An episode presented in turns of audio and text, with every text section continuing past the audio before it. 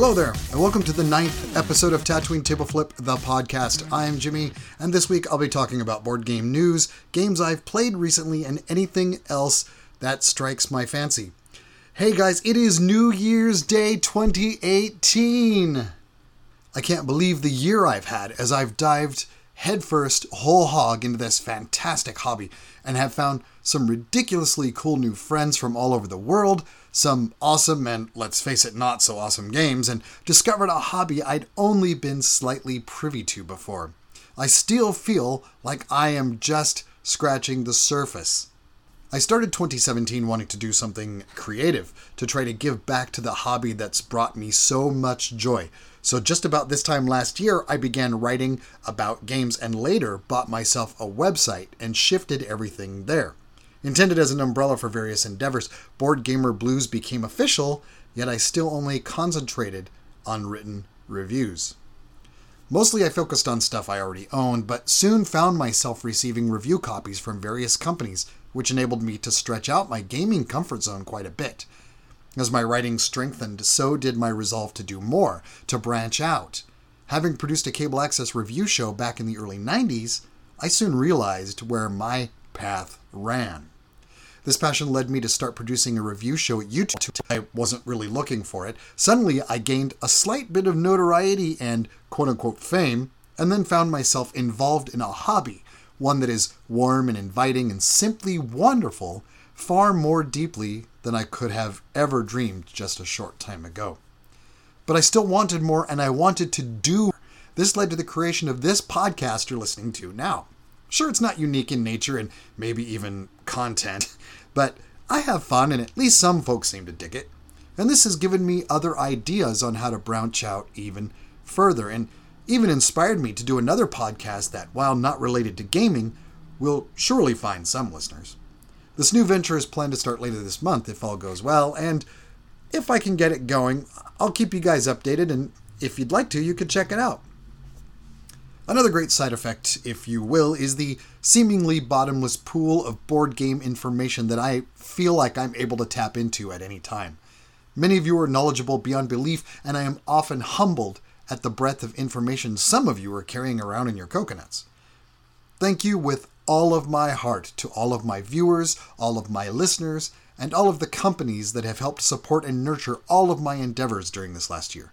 You all mean the world to me, and I wouldn't be here doing this if it weren't for you. And a special shout out to my compatriots in content creation. Some of you have been doing this sort of thing for some time and have been nothing short of supportive and caring, and I not only appreciate you all so much, but take inspiration from you almost daily. Thank you. My plans for the coming year include paying more attention to the blog, hopefully getting something up once a week, and delivering new and better content across all aspects of Board Gamer Blues and Tatooine Table Flip as my skills and knowledge increase. Here's to making Board Gamer Blues and Tatooine Table Flip the best it can be during 2018. Oh, look, now it's time for news. Whoa, woo, a huge announcement from Jamey Stegmaier at Stonemaier Games this morning. Scythe is getting what he calls a quote unquote final expansion in the current trilogy called The Rise of Fenris. And it's a campaign. Not only is it a campaign, but it's got unlockable secrets and milestones, not too unlike most of the legacy games that are out now. I love this idea. Here, you guys, let me read you a bit from the press release. Empires have risen and fallen in the aftermath of the Great War, and Europa stands on the precipice of a new era. The economy is robust, morale is high, and defenses are strong. There are reports from the countryside of strange soldiers with glowing eyes, but they seem distant and harmless.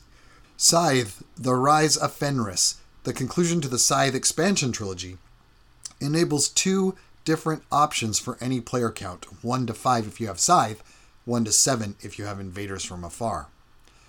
The first bullet point here says campaign. Eight games. Eight games in a campaign.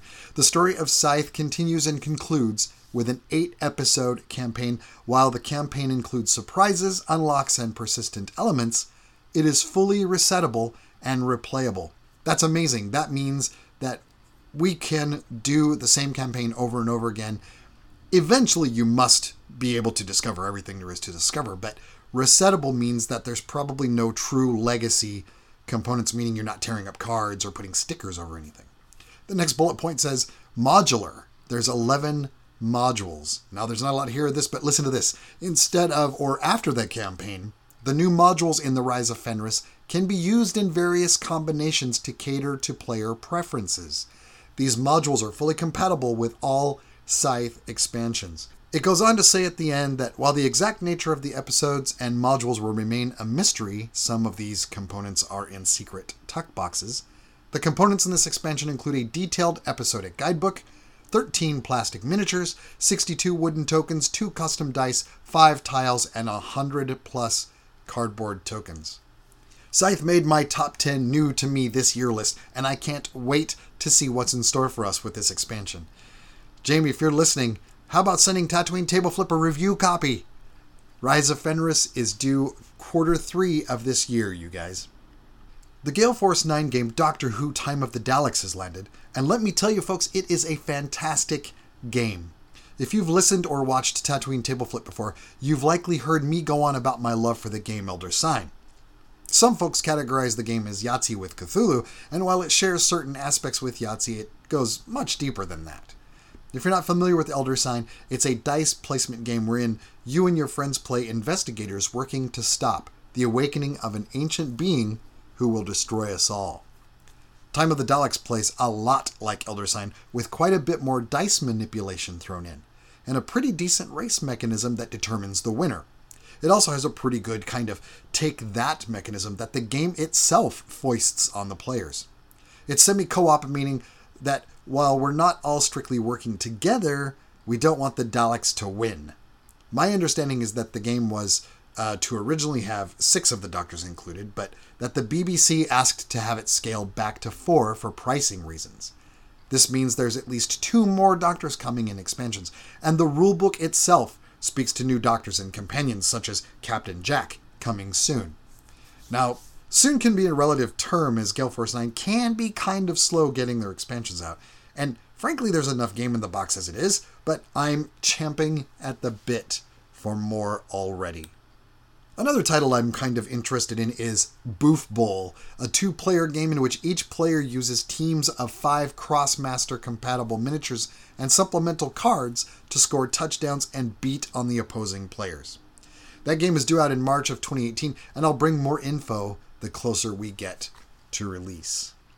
As a teaser for 2018, IDW Games posted a pic on Facebook that showed a shelf full of various games. Of special note is one called X Files Conspiracy Theory Everything is Connected. The second title in the Everything is Connected series by Matt Fantastic, after Dirk Gently's holistic detective agency, Everything is Connected. How cool is it that we can have Mulder and Scully running about the Dirk Gentlyverse? Fantasy Flight Games have announced the newest pack for the Star Wars LCG titled Swayed by the Dark Side. Don't let the title fool you, as it seemingly has a huge focus on the Ewoks. I know, I know, but as I'm looking at some of the cards, it occurred to me that an Ewok only deck might just be a viable thing now, even a pretty brutal thing. I played the game since its its initial release and have always found it to be fun, if not sometimes just punishing and frustrating. But I lost interest over time. I think I may be losing my love for card games just a smidge in general. But I tell you what, though, this has strangely piqued my interest and had me wanting to pick this new pack up just to check it out. Coupled with a slight interest one of my friends has shown in the game, I think this might breathe new life into the Star Wars LCG for me, even if only temporarily. wow, that's a lot of good stuff. How about we move on to the games that I've played this week? I picked up a cheap copy of Neuroshima Hex, something I'd ignored because at first glance it seemed like more of a chess game than anything I'm interested in. But the game comes highly recommended by a friend of mine, and the price was too good to pass up. Reading the rules had me very excited to try it out, though, as it turned out to be not quite what I thought. It's the 3.0 version, which includes the Fifth Army and the solo play puzzle cards.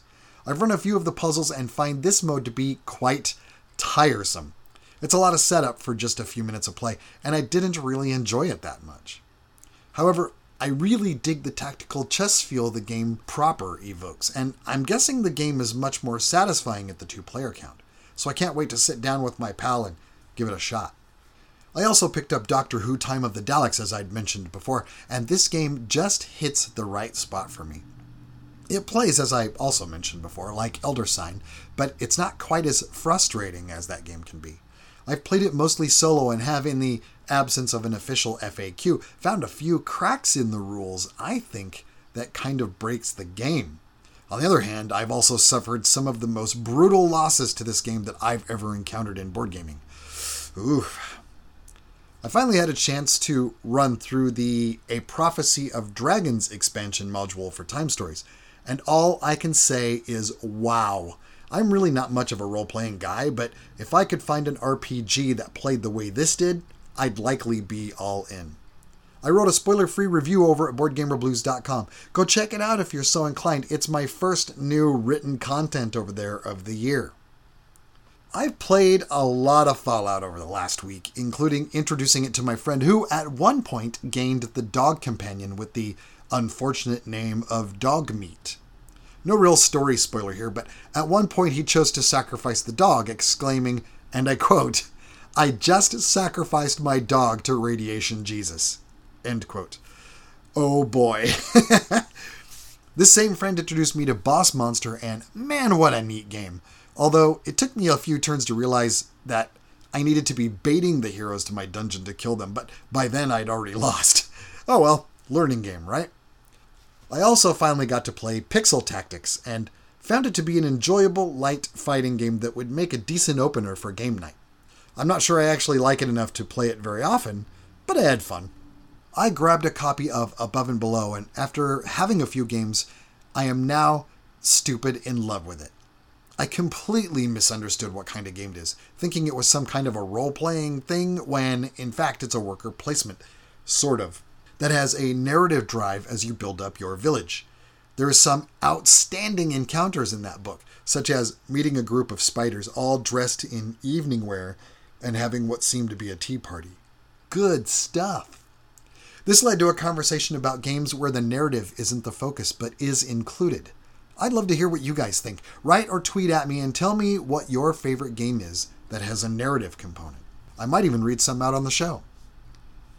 I didn't actually get to properly play this next one, but I have gained, thanks to Katie of Katie's Game Corner. Hi, Katie! A new appreciation, if not actual like, for war games such as Command and Colors. A friend loaned me his copy of COC Ancients, and I read the rules, set it up, and ran a few test turns against my evil twin, quote unquote. I really need to get it to the table with a live human that's not me to get a real feel, but so far I like what it's about. Later, in the bottom of a box, I found a very old copy of Samurai I'd forgotten I'd had, so I pulled it out to give that a go as well. Apparently, I'd had a war game and hadn't really even remembered having it. This led me to realize that I also have the old bookshelf game based on Starship Troopers. And this led me to remember that I also have Assault on Hoth, a really cool old bookshelf style Star Wars game. A really, really good Star Wars game even though I think those last two might be a bit lighter than the COC stuff. Still, war games, right? Huh. I really should get that Assault on Hoth to the table again. It was really one of my favorite games way back when, and in the mid 90s, I played it a lot. okay, now it's time for a segment I like to call Top 10 Whatever Games of All Time until next week. This week is the top 10 new to me games of 2017 of all time until next week. Boy, what a title. At number 10, I have Amun-Re from Tasty Minstrel Games. Now, I'm not a fan of bidding games, I find them frustrating at best. However, this one has the bid mechanic couched in plenty of solid gameplay and isn't really reliant on the bidding, though some may dispute that, so I don't mind it so much. I wasn't aware that I could ever be a fan of the Egyptian theme, but I find it fits the gameplay well, and I've had a lot of fun with the few games I've managed, and I think that's the most important thing. I'll have a proper review of this one up sometime this week, I think. At number 9, I have Joraku from Tasty Minstrel Games. Trick taking and worker placement? What? Frankly, this game could have carried any theme at all and I'd still love it, but since I'm kind of a Japanophile, the feudal Japan theme sits very well and meshes, I feel, superbly with the mechanics. Add to that, it comes in a small box that's easily portable, and that it's fairly easy to teach, and I love it even more. Another one that I'll have a proper review up shortly in a special write up I'm currently working on. Number 8 is Torres from IDW Games. This was sent to me as part of a package of review games, and I found that while it isn't normally the type of game I go for, it's geared more for families, I think, than seasoned board gamers. I still enjoyed it quite a bit and will play it every chance I get.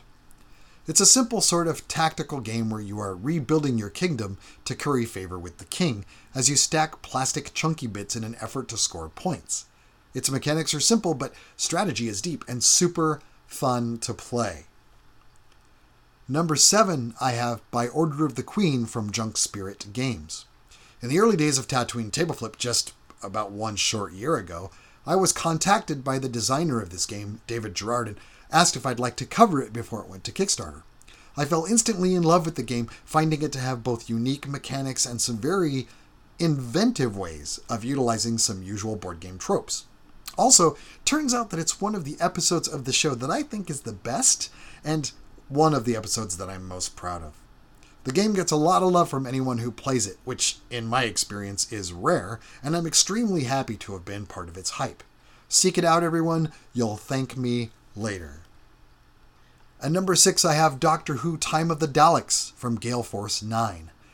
I love pretty much anything Gale Force 9 has produced, with a particular love being the Firefly board game. Unfortunately, it's a real estate hog, so I don't get it to the table too often. So when this new Doctor Who was announced and appeared to be similar to Star Trek Ascendancy, I was very, very excited. Turns out it's closer to Elder Sign, one of my favorites, so easy to get to the table repeatedly without burning out. It hasn't fired Elder Sign, but I find I'm reaching for this one more and more, whereas before I'd reach for Elder Sign. At number 5, I have Arkham Horror the LCG from Fantasy Flight Games. I love Cthulhu, I love co op games, and I have a deep love for card driven games. Mash them together, and I may as well turn my paycheck over to you. This LCG model will be the death of me, and I've often joked that I am putting someone's kid at Fantasy Flight through college. Unfortunately, I've had to cut two or three out as I haven't been able to keep up. However, I've been on top of this one since the day it was announced and have never regretted a single dime I've thrown at it. Despite my lack of time I'm able to devote to it, I'm hoping that this will change in 2018 and I can finally get to the other campaigns. At number 4, I have Scythe from Stonemaier Games. A friend of mine introduced this game to me at a game group we both used to attend, and since then I've managed a game here and there despite not owning a copy. I sort of felt that I could enjoy everyone else's copy enough that I didn't necessarily need to grab one for myself. But with the announcement of the newest expansion and the fact that it can be ran solo against the automata, I think I'm finally going to have to break down and grab one. At number 3, I have Yokohama from Tasty Minstrel Games. Turns out this was pretty much my first financial style worker placement, and I really, really dug it. I was intrigued by the Japan flavored theme and how easily the game scales to the amount of players, something we don't see too fleshed out very well in a lot of games. It's an interesting puzzle at times and presents some challenging and rewarding choices. I foresee it getting a lot of play this year. At number two, I have Above and Below from Red Raven Games. I talked a bit about this a few minutes ago, so I won't get too deep here, but this is exactly the type of game that I didn't know I needed in my collection. And now I want to seek out other similar games with a narrative bent. I have just loved every game I've played of this one. I highly recommend you pick it up. At number one, I have Heroes of Land, Air, and Sea from Gamelyn Games. I've gone on and on about this one in past episodes, so I won't go crazy about this one here either. But you guys, I'm telling you, when this thing lands at retail, run out and grab a copy as soon as you possibly can. I've only had limited access to an advanced copy, but if I had a copy here, I'd likely sit down and figure out some kind of automata rule so I could play the damn thing all the time. It really is simply a wonderful game. Now, I have an honorable mention this time around, and that is Star Wars Imperial Assault from FFG. I was a card flopper, then I was a minis player, now I am a board gamer. I backed off the minis gaming primarily because there is no true actual way to guarantee that your friend isn't goofing the measurement just a bit, either by accident or on purpose. However, drop minis on a map, and that mitigates the issue nicely. This game does that, and it's Star Wars, so how could it lose? I'll tell you how lack of interest. I simply do not understand how this game sort of failed in my area. So, while I've kept up with all releases since the first base set, I've actually had very few real games. Until the release of the app, that is. Now I can play alone whenever I like, and as a matter of fact, the game has seen more plays since the app dropped than it did the whole time prior that I've owned it. This might sound like I'm cheating a bit here and it's not exactly new to me, but since the app dropped, it kind of feels like it is. Well, I think that'll do it for this week, you guys. This podcast is a companion piece to my YouTube board game show, Tatooine Table Flip, where I give reviews and unboxings of some really great games. The episodes are all ad free, and if you like the show, please subscribe and share it around. I also invite you to become a producer of both this podcast and the review show by visiting my Patreon page located at patreon.com slash Tatooine Tableflip. Help us keep the lights on by supporting the shows with every bit of support feeding back into the programs, enabling me to bring you more and more content. Please head over to iTunes and leave us a review and or rating as it'll help folks find the show easier and I'd really appreciate it. Thanks. You can find Tatooine Table Flip, the podcast, on iTunes, Stitcher, SoundCloud, and Google Play. You can find me online at BoardGamerBlues.com or on Twitter and Facebook at BoardGamerBlues. Or, if you like, email me directly at jimmie at BoardGamerBlues.com. Thanks so much for listening, everybody, and I will see you next week. Bye!